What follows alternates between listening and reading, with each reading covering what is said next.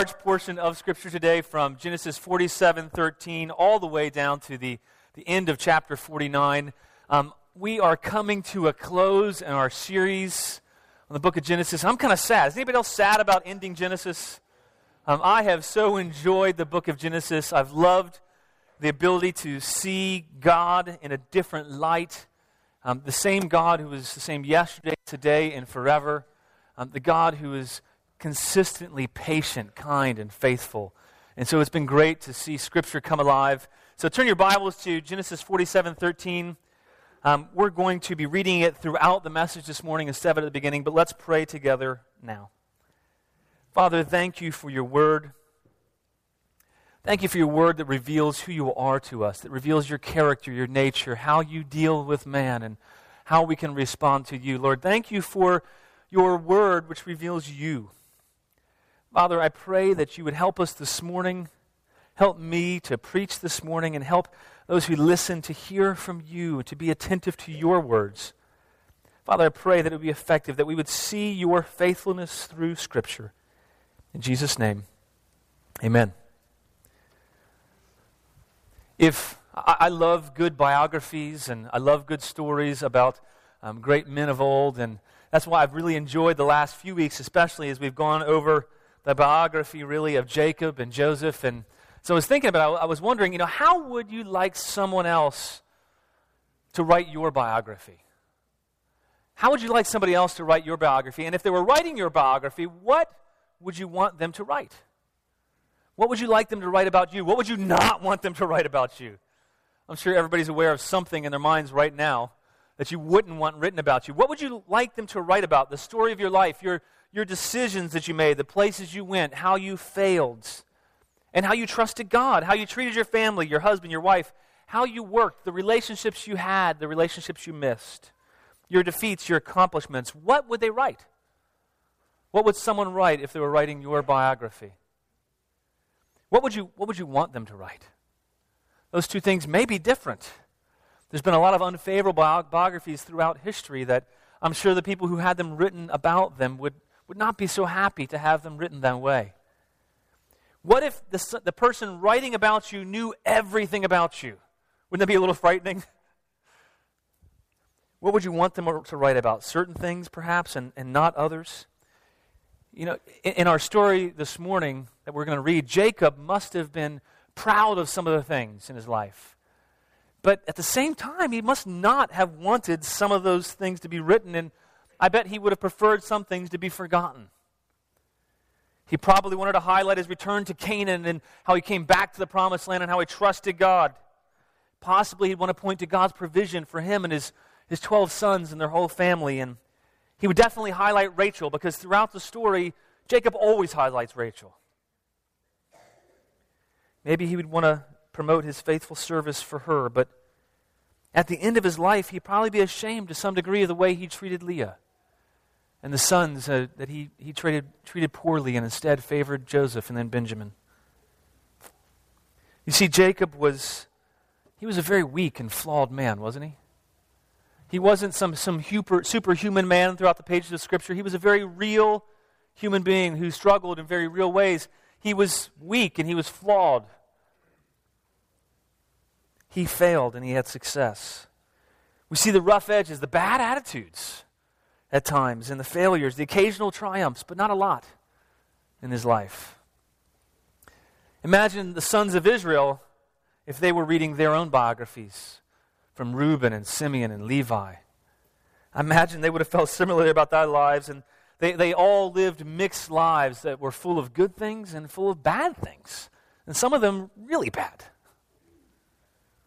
Simeon and Levi, they were rightly incensed by the rape of their sister, and they took justice into their own hands. They took vengeance on a whole village and slaughtered them mercilessly. Reuben was trying to secure a place of leadership. He slept with his father's wife. His all the brothers, they lied. They failed when it came to Joseph. They deserted him. Joseph's life, if we look at his story, it was an exception to some degree, wasn't it? And it was, you think, wow, this was great. But even he, as he was looking back at his earlier days, was thinking, what a bonehead I was. I shouldn't brag so much about those those dreams that God gave me, I was so proud. most of our lives are mixed. Most of our lives are filled with some things that we're proud of and other things that we would rather that history forget entirely. We'd rather not highlight, we'd rather not our children remember them. Most of us have some regrets in some form unmet expectations, maybe almost living up to what you hoped you would achieve, but to some degree falling short. All of us, if we acknowledge it, all of us, if we're humble, all of us, if we're honest, are frail, weak, and flawed individuals, much like Jacob. Even the best among us are still weak and frail from time to time. How would you want your biography to be written? What would you want people to write about you? We see in Genesis 47, 13 through the end, really, of, uh, of chapter 47, the final strokes of the pen on the, on the life of Jacob. The story of the generations of Jacob, they really began back in chapter 37, and and then Jacob's life story began back in 27 of Genesis. And there's a, a, large degree of scripture spent on Jacob. And as you go through the pages of scripture reading about Jacob, and I encourage you to do that perhaps this week, go back to 27 and read all the way through. You, you'll find you can really identify with this man. You can identify with his life because he wasn't perfect. He had some great success, and, he, and then the next week he had rotten failures. And if you were going to summarize, if you were going to sum up all of Jacob's life, if you were writing Jacob's biography, or perhaps as you're reading from 27 down to where we are today, how would you summarize it? We could focus on a lot of things, couldn't you? But I would submit that you, you probably could say one thing that would really summarize all of Jacob's life. Is that Jacob trusted in God who called him.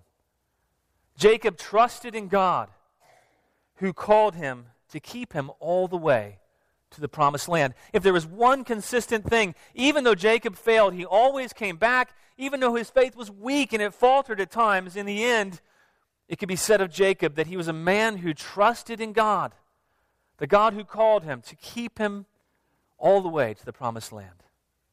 The main idea we learned from the passage this morning is that we can trust in God. We can trust in God who's called us. We can trust in God who's called us to keep us all the way to the promised land. We can trust in God who's called us to keep us all the way to the promised land. And isn't that good news for us? Because in this life, we may not see that, that place. Jesus may not return before we die. And yet we can trust that God will keep us because he's called us. And we can trust in him to keep us all the way to the promised land. See, the life of Jacob is not meant to point to him as this grand hero, except for one thing.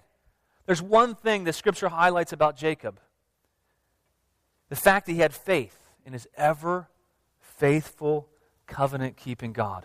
What was so grand and noble about Jacob? He had faith in his ever faithful, covenant keeping God.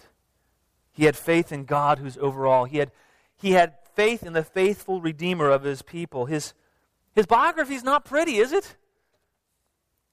It's helpful for me, it's helpful for us to see how, though God works in and through the life of a really flawed man and his flawed descendants. And that should encourage us this morning that God is a faithful God who works in our lives because we're flawed, and he'll work in the lives of our descendants as well. His biography is meant to give us hope not in ourselves, but in the faithfulness of God. And, and even though Joseph's story that's intertwined with the account of Jacob, it's it's meant to point us to hope not in ourselves, but in the faithful God as well. You see, Joseph is a good example to some degree.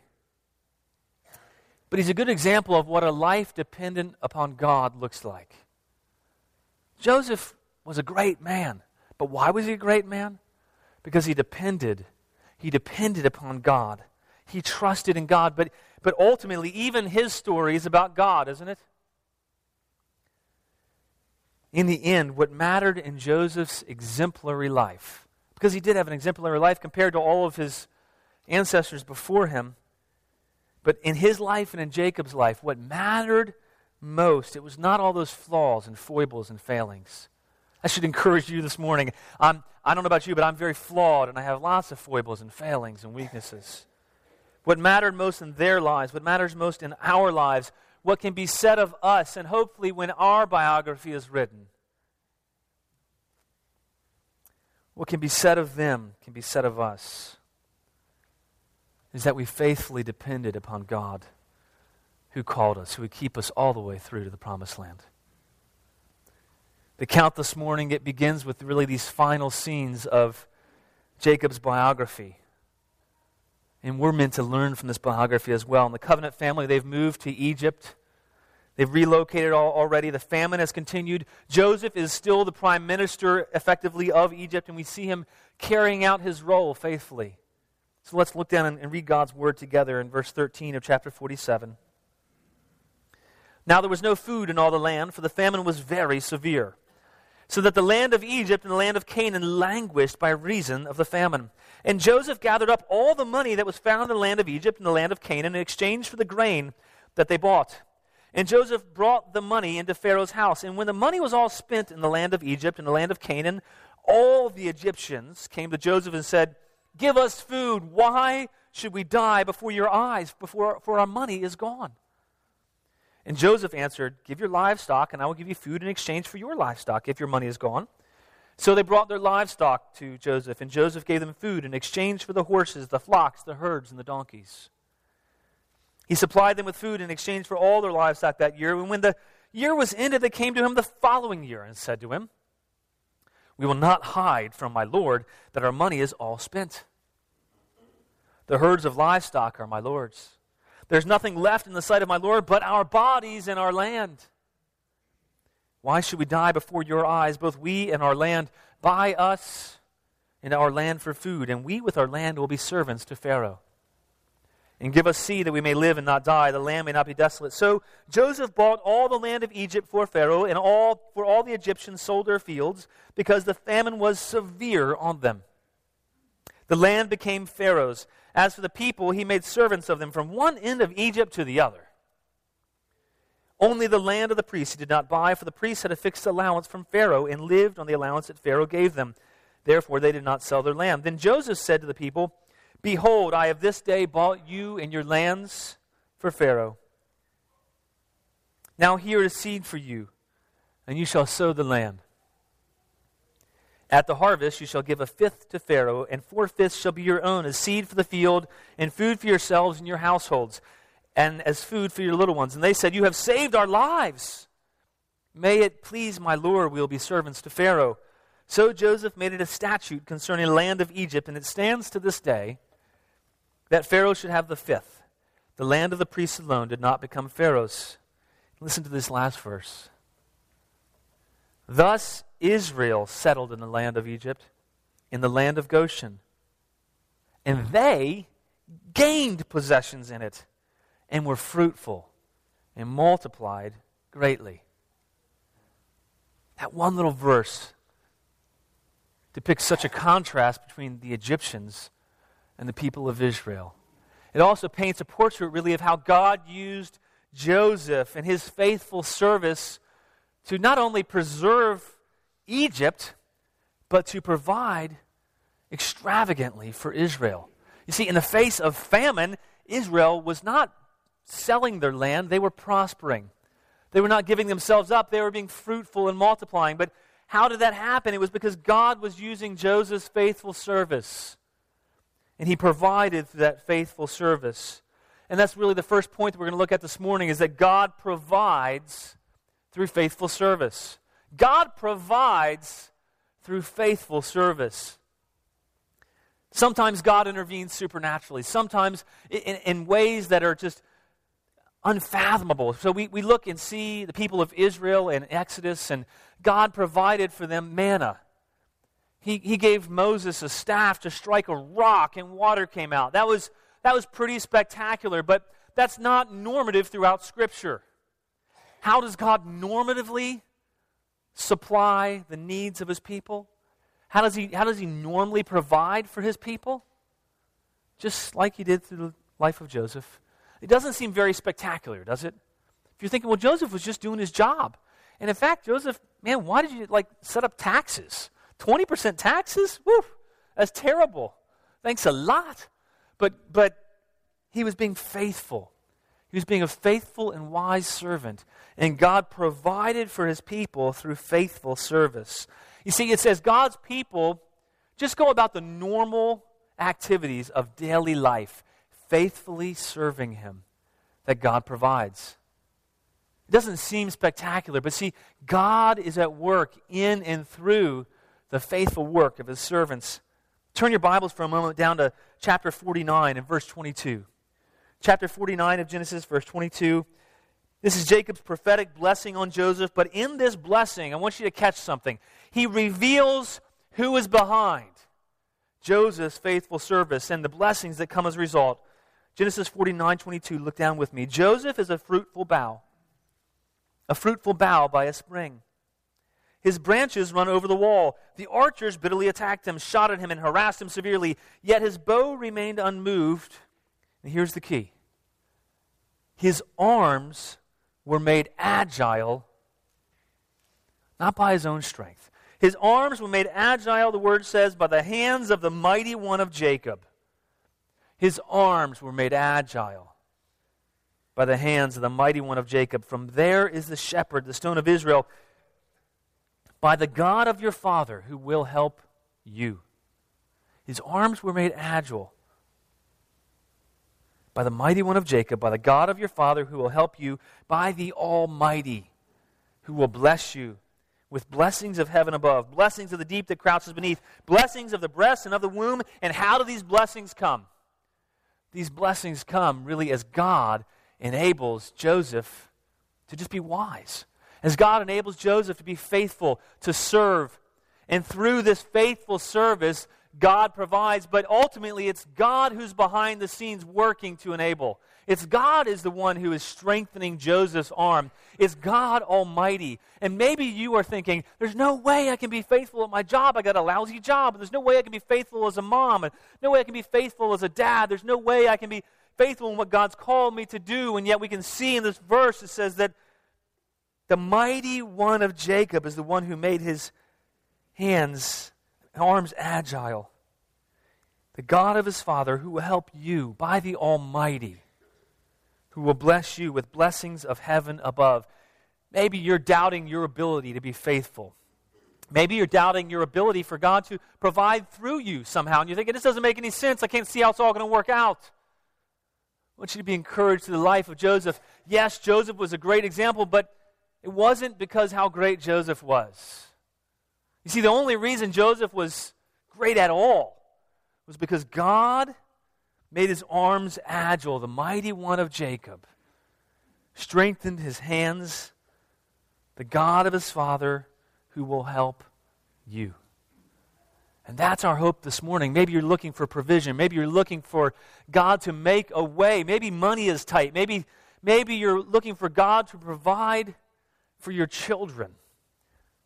Maybe you're looking for God to bring your children to Him, and yet, in every way, God will provide through faithful service. And He calls you to trust Him and to diligently serve. God had been at work in Joseph's life in, in seemingly non spectacular ways. And it's the same mighty one of Israel. It's the same almighty God who will strengthen your weak hands. It's the same one who makes your arms agile. You may not feel very agile right now. Some of us feel less agile than others. Um, I'm not going to point that out to any of the guys here, but I have a few, few guys that I could probably call out right now. But um, few guys are less agile than others, but it's God who provides no matter how you feel. For the Christian, it really speaks as well how we can view our, un- our employment for unbelievers. You see, Joseph was working for a pagan. He was working for Pharaoh who, who viewed himself as God. How in the world could it be good to set Pharaoh up for success? Joseph, though, was diligent and faithful, and God blessed him through serving a pagan king, a pagan Pharaoh. And like Joseph, we, we should seek to be a blessing, not because our employers deserve it or not because we're serving godly people, but because it's how we worship God as disciples of Jesus Christ. How do we worship God? How do we worship God as disciples of Jesus Christ? We worship Him through faithful service. No matter what our boss or employer is like, no matter what condition we find ourselves in, but we don't do it in our own strength. We don't do it in our own ability. We do it trusting in the Almighty God, the one who's for you, the one who'll bless you. Well, we see that Joseph had wisdom not only in his management of the affairs of Israel, he had wisdom in how um, he dealt with the people of Egypt. And he was really worshiping God as the grand vizier of Egypt. He was worshiping God in his employment. That should encourage you. You're thinking, well, I don't have a, a vocation that's really noble. Really? Joseph worked for a pagan Pharaoh. His vocation was very noble. Whatever you find your employment in this morning, you can be encouraged that God has called you to wherever you're at. And God will enable you. And it's not about exactly what you're doing, it's about how you're doing it. Are you trusting in God? And are you being a faithful servant? That's what is noble. And that was, it was what was noble about Joseph as well. Whatever God's called us to, we can worship God and demonstrate that we're his disciples by how we work. Do we serve God wisely and faithfully in our jobs? Now look down at verse 27 of chapter 47 and flick back a couple chapters. Something astounding I mentioned a minute ago. Although all of Egypt became indentured servants of Pharaoh, all the Egyptians gave up their possessions. The Israelites actually gained possessions in Egypt. And then it has this little throwaway phrase almost. It says, they were fruitful and multiplied greatly. Do you, do you notice that language? They were fruitful and multiplied greatly. Do you remember back earlier in Genesis when God gave a command to Adam? He commanded Adam and Eve, He said, Be fruitful and multiply. But they didn't do it. They weren't faithful. They, they, they weren't fruitful. And they didn't multiply in the ways they should have. And He gave the command again to Noah and his family. He gave the same command be fruitful and multiply. And, and then we see here this just brief mention God's doing something incredible. God's doing something incredible here. You see, God has made him, them fruitful, and God has multiplied them greatly. God did in them what he commanded man to do. God fulfilled his own command in his own people. And that's our hope for us this morning as well, is that when God gives us commands, he's going to enable us and he's going to bring it about. He's going to bring those commands to pass. And then we see in the next account in verses 28 to 31, Jacob's making Joseph swear that he'll be buried in Canaan. He asked Joseph to place his hand under his thigh, reminiscent of, of Abraham in Genesis 24. And Jacob's using this really as a, it's a modest reminder of the covenant that God made through circumcision. And he calls them to remember the promise of God as he promises to Jacob. Let's read together in chapter 48, 1 through 20. We'll read this large portion together. After this, Joseph was told, Behold, your father is ill. So he took with him his two sons, Manasseh and Ephraim, and it was told to Jacob, Your son Joseph has come to you. Then Israel summoned his strength and sat up in bed. And Jacob said to Joseph, God Almighty appeared to me at Luz in the land of Canaan and blessed me, and said to me, Behold, I will make you fruitful and multiply you. And I will make you a company of peoples, and will give this land to your offspring after you for an everlasting possession. And now your two sons, who were born to you in the land of Egypt, before I came to you in Egypt, are mine. Ephraim and Manasseh shall be mine, as Reuben and Simeon are. And the children that you fathered after them shall be yours. They shall be called by the name of their brothers in their inheritance. As for me, when I came from Padan, to my sorrow, Rachel died in the land of Canaan on the way, when there was still some distance to go to Ephrath, and I buried her there on the way to Ephrath, that is Bethlehem. When Israel saw Joseph's sons, he said, Who are those? Joseph said to his father, These are my sons whom God has given me here. And, and he said, Bring them to me, please, that I might bless them. Now the eyes of Israel were dim with age, so that he could not see. So Joseph brought them near him, and he kissed them and embraced them. And Israel said to Joseph, oh, I never expected to see your face, and behold, God has let me see your offspring also. Then Joseph removed them from his knees, and he bowed himself with his face to the earth, and Joseph took them both, Ephraim in his right hand toward Israel's left hand, and Manasseh in his left hand towards Israel's right hand, and brought them near him. And Israel stretched out his right hand and laid it on the head of Ephraim, who was the younger, and his left hand on the head of Manasseh, crossing his hands, for Manasseh was the firstborn. And he blessed Joseph and said, The God who my fathers Abraham and Isaac walked, the God who's been my shepherd all my life to this, long to this day, the angel who has redeemed me from all evil, bless the boys and then let my name be carried on in the name of my fathers, Abraham and Isaac, and let them grow into a multitude into the midst of the earth. When Joseph saw that his father laid his right hand on the head of Ephraim, it displeased him. And he took his father's hand to move it from Ephraim's head to Manasseh's head. And Joseph said to his father, Not this way, my father. Since this one is the firstborn, put your right hand on his head. But his father refused and said, I know, my son. I know. Oy vey. he also shall become a people. He also shall be great. Nevertheless, his younger brother shall be greater than he, and his offspring shall become a multitude of nations. So he blessed them that day, saying, By you, Israel, will pronounce blessings, saying, God make you as Ephraim and Manasseh. And thus he put Ephraim before Manasseh. We can see in these verses what God is doing. And it's something that God often does. You see, God is, is choosing the undeserving. And this is the second thing I want to highlight for you this morning is that God chooses the undeserving. God chooses the undeserving. In blessing Joseph's sons, Jacob was recalling God's mighty hand. He was, he was conveying on them the status of all of his sons with all the rights of the inheritance that his sons deserved. That's kind of astounding. Wait a minute. These are, these are boys born to the daughter of a pagan priest in Egypt. And yet God is using Jacob to choose them so that they might be adopted. That's what he's doing. This is an adoption ceremony. So they may be adopted and have the same status as all the other sons of Israel. And then he did something squirrely. He, he crosses his hands.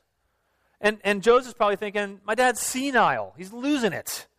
Or, or maybe he can't see right. And, and yet he's not. God is using Jacob to mix things up. Because God calls people who are undeserving in the world's eyes and undeserving in the world's way of thinking. You see, in that day and age, it would have been common for the firstborn to receive the rights of inheritance. And likely Joseph had prepared Manasseh all his life. He's probably about 20 now, even though they're sitting on his knees. It's a little hard to figure that out. But he, um, there was something to do with the ceremony of adoption, which is why that was the case. But he, he probably been prepared all of his life. And so you see that Joseph's a little incensed by this. No, not so, my father. Switch hands. This is backwards. This is not the way it should be. And yet, God uses Jacob to choose the undeserving Ephraim the younger, and switches things up. He was crossing things up, turning human convention around backwards. Same time, he was also removing Joseph's ability to bestow the right of the firstborn on Manasseh because he adopted them. They were no longer considered Joseph's children. He was shaking things up, he was turning things upside down and backwards. Although it was a great blessing, it must have come as a shock to Joseph, and he wanted to set things right. But Jacob, Jacob, empowered by God and, and somehow given a word from the Lord, he crossed things up. And he knew what he was doing. And isn't, isn't it like God? Isn't it like God to cross things up, to, to turn human convention upside down and on its head and backwards and, and bringing about his plans? And doesn't, doesn't God do things in his own way? He doesn't do things according to human tradition. He doesn't do things according to the people who you might think are deserving, who we might think are deserving. He doesn't choose people who are deserving their own right. He chooses people who are undeserving. And then God adopts those who had no right to be adopted. And that's the good news for us this morning is that God chooses us who are undeserving and God adopts us as his children to receive the inheritance along with his son Jesus. He's chosen you and I, if you place your faith in Jesus Christ for salvation, and He's adopted you as a son to receive all the rights of inheritance, just like these sons did. And, and he's, he's called you who were undeserving, who in your own right didn't deserve to receive the inheritance. And He said, I want to I give you the inheritance. God's blessings are by His divine choice, and they aren't related to earning. That's what this is meant to show us. And he, he blesses the sons of Joseph not based on their merit, and instead of merit, merit is a result of his blessings.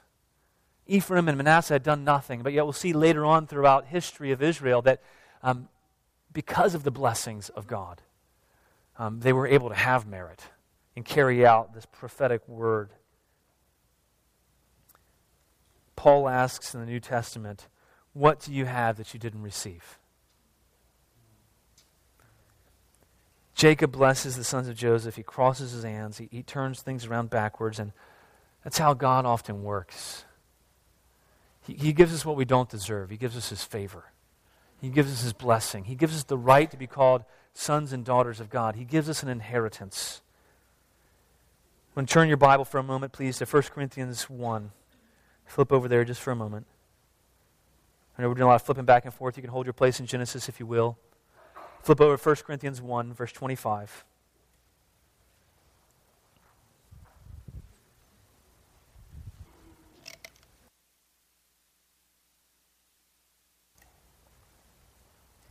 For the foolishness of God is wiser than men, and the weakness of God is stronger than men.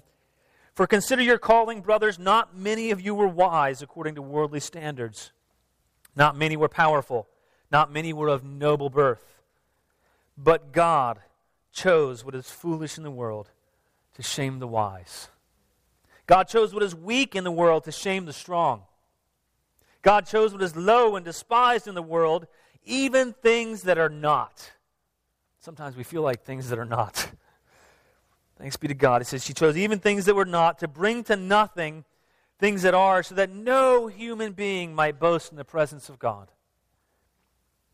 He is the source of your life in Christ Jesus, whom God made our wisdom and our righteousness and sanctification and redemption.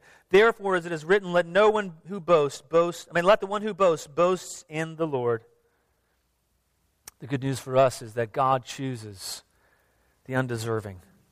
And that's our hope today as well. We weren't deserving on our own. And that, that's good for us because we can't undeserve God's favor either. If God's chosen you, if He's called you, if, if you desire to respond, to repent, believe, and place your faith in Jesus, that means that God has chosen you, that God's been at work in you that God wants to give you his inheritance, that God wants to adopt you as his sons and his daughters. We can't earn God's favor because everything we do on our own is tainted by sin. And if God's presence can bear no sin, then nothing we do can gain any merit before God. If everything we do on our own is tainted by sin, God's presence can bear no sin, that means it's hopeless for us to, to gain any merit before God on our own. But there's good news here. There's good news here in the story of Jacob choosing the unworthy, the unlikely. There's good news is that God chooses people who had no merit. God chose you and I. We don't have to earn merit before Him. We don't have to earn any favor. We can trust that Jesus suffered in our place for all of our sins, and we can trust that we who are completely undeserving can be accepted by God completely completely and entirely. You may not feel deserving this morning, and that's good. But you can know that God's chosen you. And because He's chosen you, you have merit. Not because you've earned it, but because He's set His merit on you. He's set His favor on you because He's chosen you. The other good news that we're briefly going to touch on from this passage, the third point really, is that, that we're going to see is that God holds the future. God holds the future. What is Genesis meant to show us? What is the story all the way from the very beginning of creation? We, we see the sovereign God who's over all. The sovereign God who created all things, who man messed things up, but he didn't mess up God's plans and he didn't thwart what God was doing. And throughout everything, throughout man's faithlessness and failures, God holds the future. Back in 1988, there was a movie called Big. Anybody get to see that movie, Big? Um, I'm not endorsing it. I can't remember what was in the movie except for a few basic, basic things. But in 1988, the movie Big, it was a story of a kid named Josh Baskin. Um, this cute little kid, but he was unhappy with being little. He got picked on. He didn't like things the way they were, and he just wanted to be big. He just wanted to be a, a grown up. Just wanted to be Just wanted to be an adult. So he goes to this fair and he finds this arcade game on this remote area of the fair, and it's got this Zoltar Speaks with this weird little chin that goes up and down. Cock, cock. Really bizarre. People on, who are listening on, on audio are going to think something just happened to me, a seizure or something, or what was that?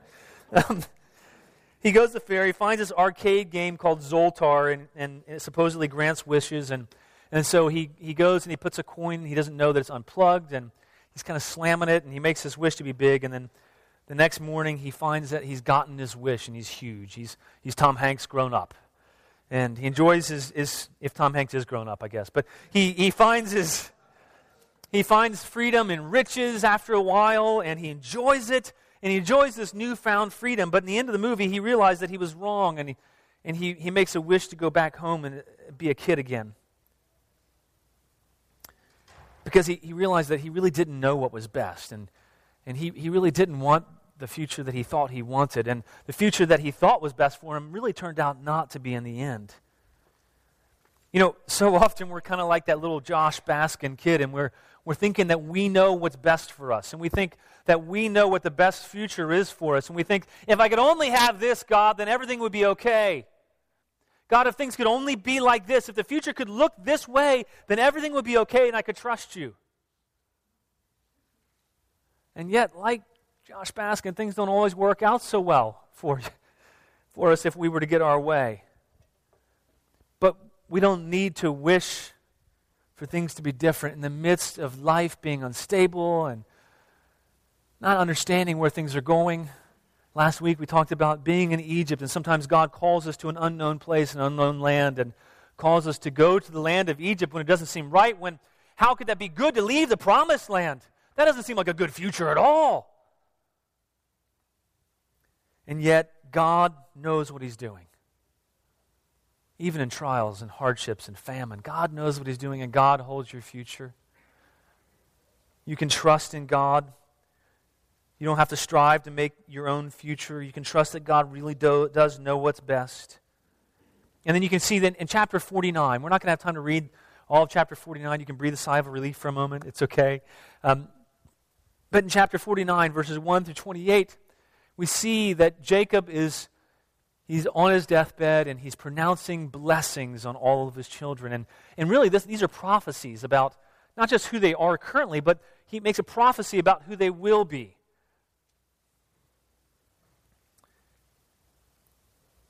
And, and we see that if you look throughout the history of Israel, that all these prophecies, to some degree, in some way, they, you can see how they've, they've come about. But they were hundreds and hundreds of years after Moses who couldn't have known how they're going to come about who wrote this account. You see, before Jacob had said, hadn't said anything about Reuben's sin, and we can see in the first few verses of chapter 49, it was clear he didn't approve. He says that Reuben is unstable like water. He would lose his place of preeminence and leading, although he'd still be strong and powerful.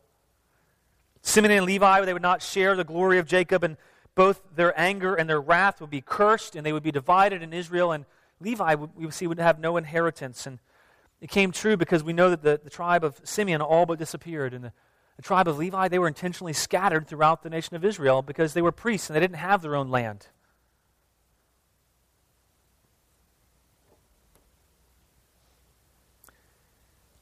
The blessing on Judah, it was, it was longer. I'd encourage you at some point to go back to chapter 49 and just see the, the, the blessings that God brought about. Some of them don't always seem like blessings, and it's blessings in the sense of God is blessing them by telling them what's going to come about. Sometimes it's not always so happy. The blessing on Judah was longer, longer than except for Joseph, and not only was offspring lead, but it would dominate his enemies. And the prophecy about Judah also speaks of him as a lion's cub. Kind of makes you think about someone later who would not be a lion's cub, but who would be the lion of Judah. Jesus, and how the scepter would not depart from Judah this is really messianic language that we see, language about the Messiah that we see in these verses. And it tells of Judah's offspring ruling, ruling until, in, in the Hebrew, really the word is there, until Shiloh comes. And what is Shiloh? Shiloh is the man of peace. Until Shiloh comes, and, and to his offspring, it says, would be the obedience not just of the sons of Israel, but of all people. Isn't that a beautiful prophecy of Jesus? Until Shiloh comes. in the obedience not just of the sons of Israel, but of all people. And then you have this idea of a massive vine about Judah that you can tie a foal and a donkey to. It speaks of really a big vine that produces wealth and prosperities. And this descendant is so wealthy that he washes his clothes in wine instead of water. I'm not sure how that's good unless you want all your clothes looking red. But it just means they were so filthy rich they used wine instead of water to wash their clothes in. And they had more milk than you can ever want, so much milk that their teeth were just glistening white. It's a little too much milk for me, maybe. Unless it's a new whitening treatment system, I don't know. But um, Ezekiel, you can look in Ezekiel 21, 26. It refers to that verse really and expounds on it about the Messiah. God's people, they needed somebody to lead them. And Joseph, he led God's people, he cared for them. But Judah really stepped up among the brothers to lead. His line would lead the family for generations to come. And Judah and his earthly offspring, they would not be the perfect leader until Shiloh came. Really, Jewish commentators from the earliest time, they, they recognized these verses, and Christians from the earliest time have recognized these verses as speaking of the Messiah. For us, we know that's Christ Jesus the Lord, who is Shiloh. The man of peace has come. Messiah, the peaceful one. And then we see later in, this, in, the, in the prophecies here, Zebulun would be enriched by the sea trade, and Issachar would be given a heritage of agriculture, but one day be forced into labor. And maybe it refers to Israel's years in captivity and foreign rule. They had to pay tribute from the produce of the land. And talks about Dan being a judge. We can see later in the book of Judges, Dan was implicated in stealing Micah's idols. And in Revelation 7, Dan's not included in the tribes of Israel, maybe as judgment for their sins. We see Jacob praying, though, for the salvation of the Lord at the end of Dan's prophecy. Jacob spends very little time on Gad and Asher and Naphtali. They barely get a sentence each. Gad would settle between Israel and Jordan. He'd be the victim of border raids, but he would also raid as well. Naphtali's blessing, it, it, it means actually he, could, he, would have beautiful words. And, it, and it's probably referring to the Song of Deborah in Judges 5. And then Jacob gives a wonderful blessing on Joseph, part of which we read earlier. And then Jacob acknowledges something really just spectacular. He says, The blessings on me have surpassed even the blessings that God had given to his father. He realized that he'd been blessed to see the beginnings of the fruition of the promise of God, and, and he asked for those same blessings to be given to Joseph. And then, oddly, Jacob gives a very piercing and violent prophecy about Benjamin, who was his favorite. Even though the, the tribe of Benjamin would be violent, great leaders would come from Benjamin. The first king of Israel, Saul, was a Benjamite. And later there was a, a notable man who was named Saul, who was a Benjamite, violent, killing Christians who God converted, renamed him to Paul. Ultimately, what we see through these verses is that none, none of the children of Israel controlled their own destiny. None of them controlled their own destiny. God held their future. God knew their future, and He held their future. And we can see that through hundreds and hundreds of years, God brought about their future because God holds the future. Each one of them received a different blessing in the end. God, though, exalts each of the sons of Israel. And as we said before, he, he writes their names on the gates of heaven so that each of the sons of Israel, God even redeems how terrible a lot of these men were because he held their future. They didn't. God had given Joseph the dreams, and he brought about all the circumstances to get the people of Israel, Jacob and his family, to Egypt. And what, is, what does Genesis show us? What does the life of Abraham and Isaac and Jacob, what, what, what do their lives show us? What do their biographies bear out? They bear out the fact that God holds the future. You don't need to try to figure it out. We don't have to worry or fret. You don't have to wish on Zoltar to figure out your future. We can be sure God's holding the future and He's not at the whim. Here's the good news for you. If you're wondering, God, I've made some bad decisions, or somebody else has made bad decisions, or my spouse has made bad decisions, or my kids have made bad decisions. God's not at the whim of human decision. Maybe you're worried about your sin or you fret. God holds the future. He's not at the whim of human sin or weakness. These were weak, sinful men, weren't they? They all were. I mean, Abraham, great man of faith. really failed at times. Isaac, great man of faith, really failed. Jacob, great man of faith, really failed. And yet God holds the future.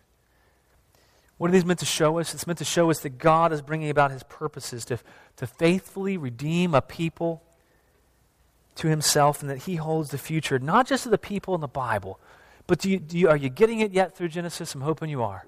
Have you, gotten, have you gotten the message through Genesis? God holds your future. He'll keep us all the way to the promised land. God holds our future. He'll keep us all the way to the promised land. Let's read the last few verses of chapter 49 together. Look down in your Bibles, please. In verse 29,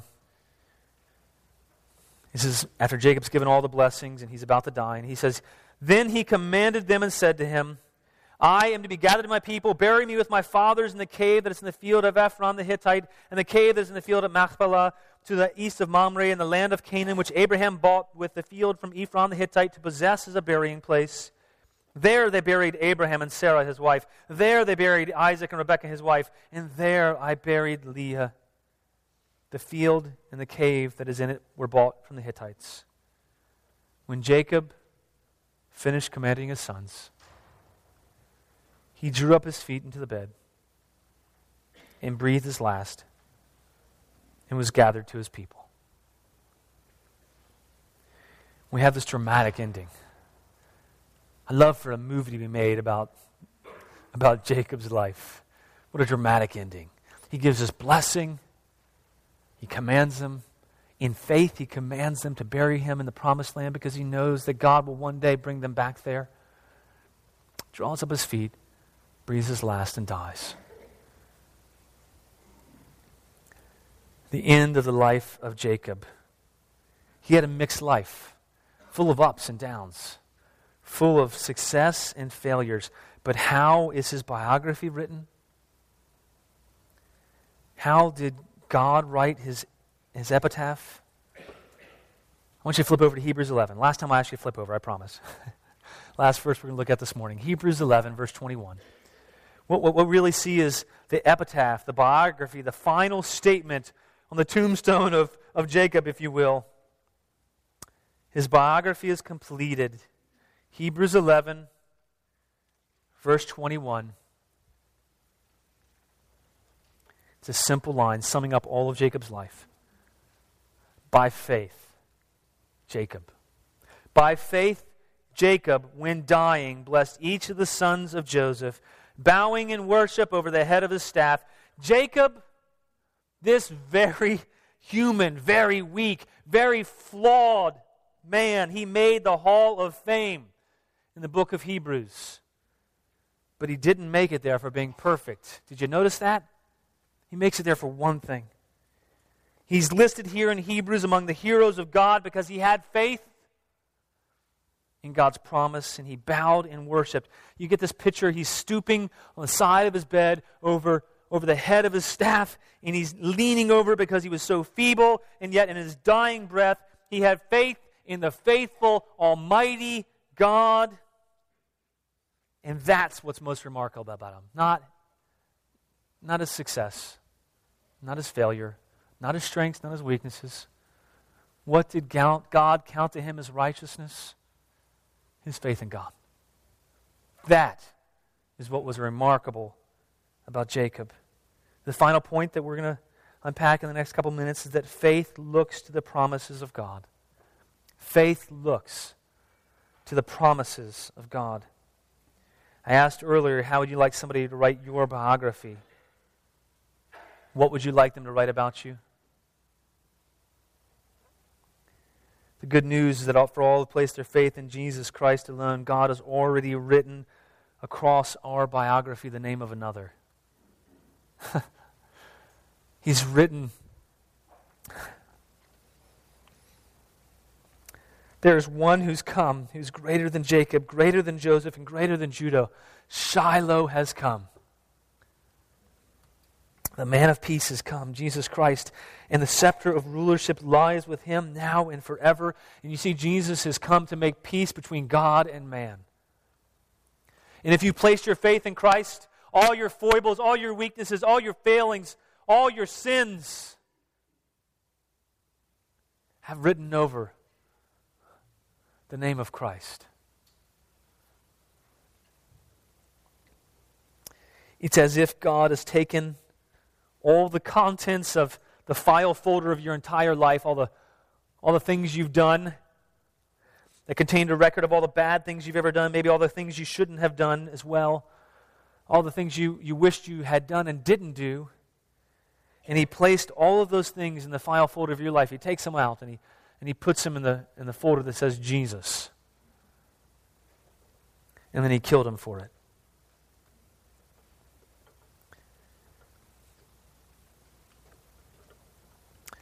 And then God took all the records of perfect obedience of Jesus, all of his complete and total faithfulness to God. And he puts those files into the folder with our name on it. And then he, he sets us free. He adopts us as his children. He chooses the unlikely, he chooses the undeserving. He adopts us as, our, as his children. He, he places the blessing of his divine inheritance on us. He crosses things up.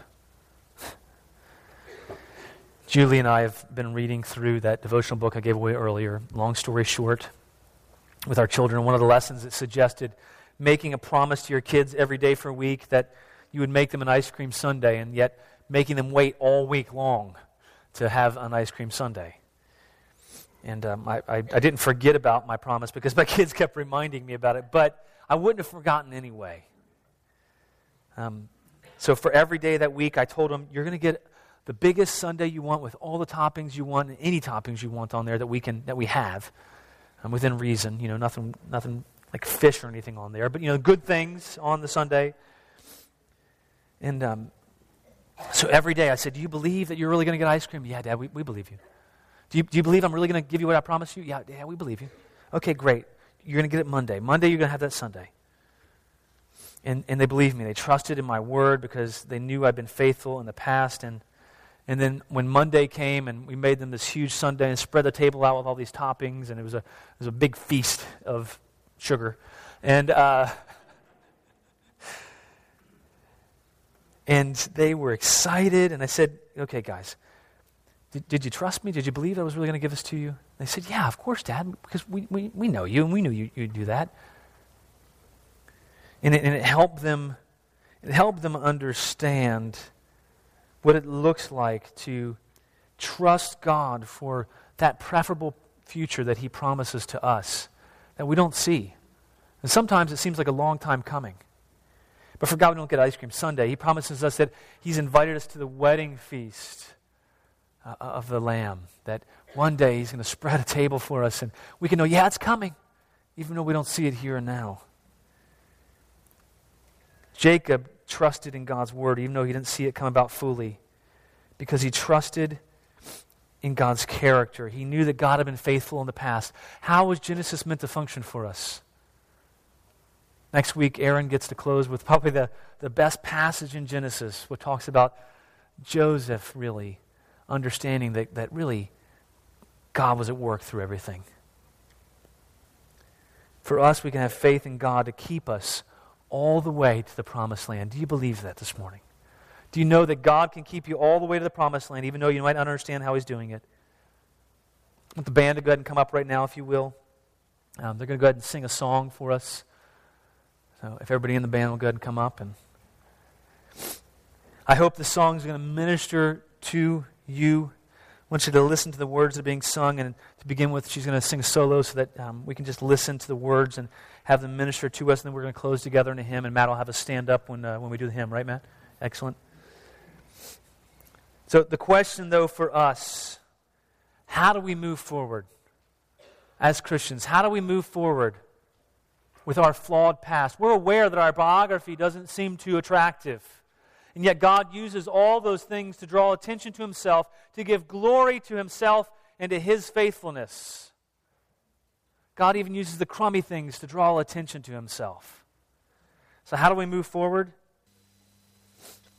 We're called to forget what, look, what, what's, what lies behind us now. Forget what lies behind you now and, and yet look forward to that day. Living the, with a long term mind, trusting in the faithfulness of God to redeem our failures, our mistakes, our circumstances, our, our hardship, our pain, our suffering, our success. You see, God is always faithful. Do you believe that? It's, it's not always easy to believe. God is always faithful. He was faithful to Abraham, to Isaac, to Jacob. He was faithful to the children of the covenant. He was faithful to bring the Messiah. Shiloh has come. He'll be faithful to each and every one of his children today, and it can be written on our epitaph like it was written on Jacob's that, that we were people who placed our faith in God and bowed our heads in worship. we can trust in God who's called us to keep us all the way, all the way to the promised land. He's always been faithful. He will be again.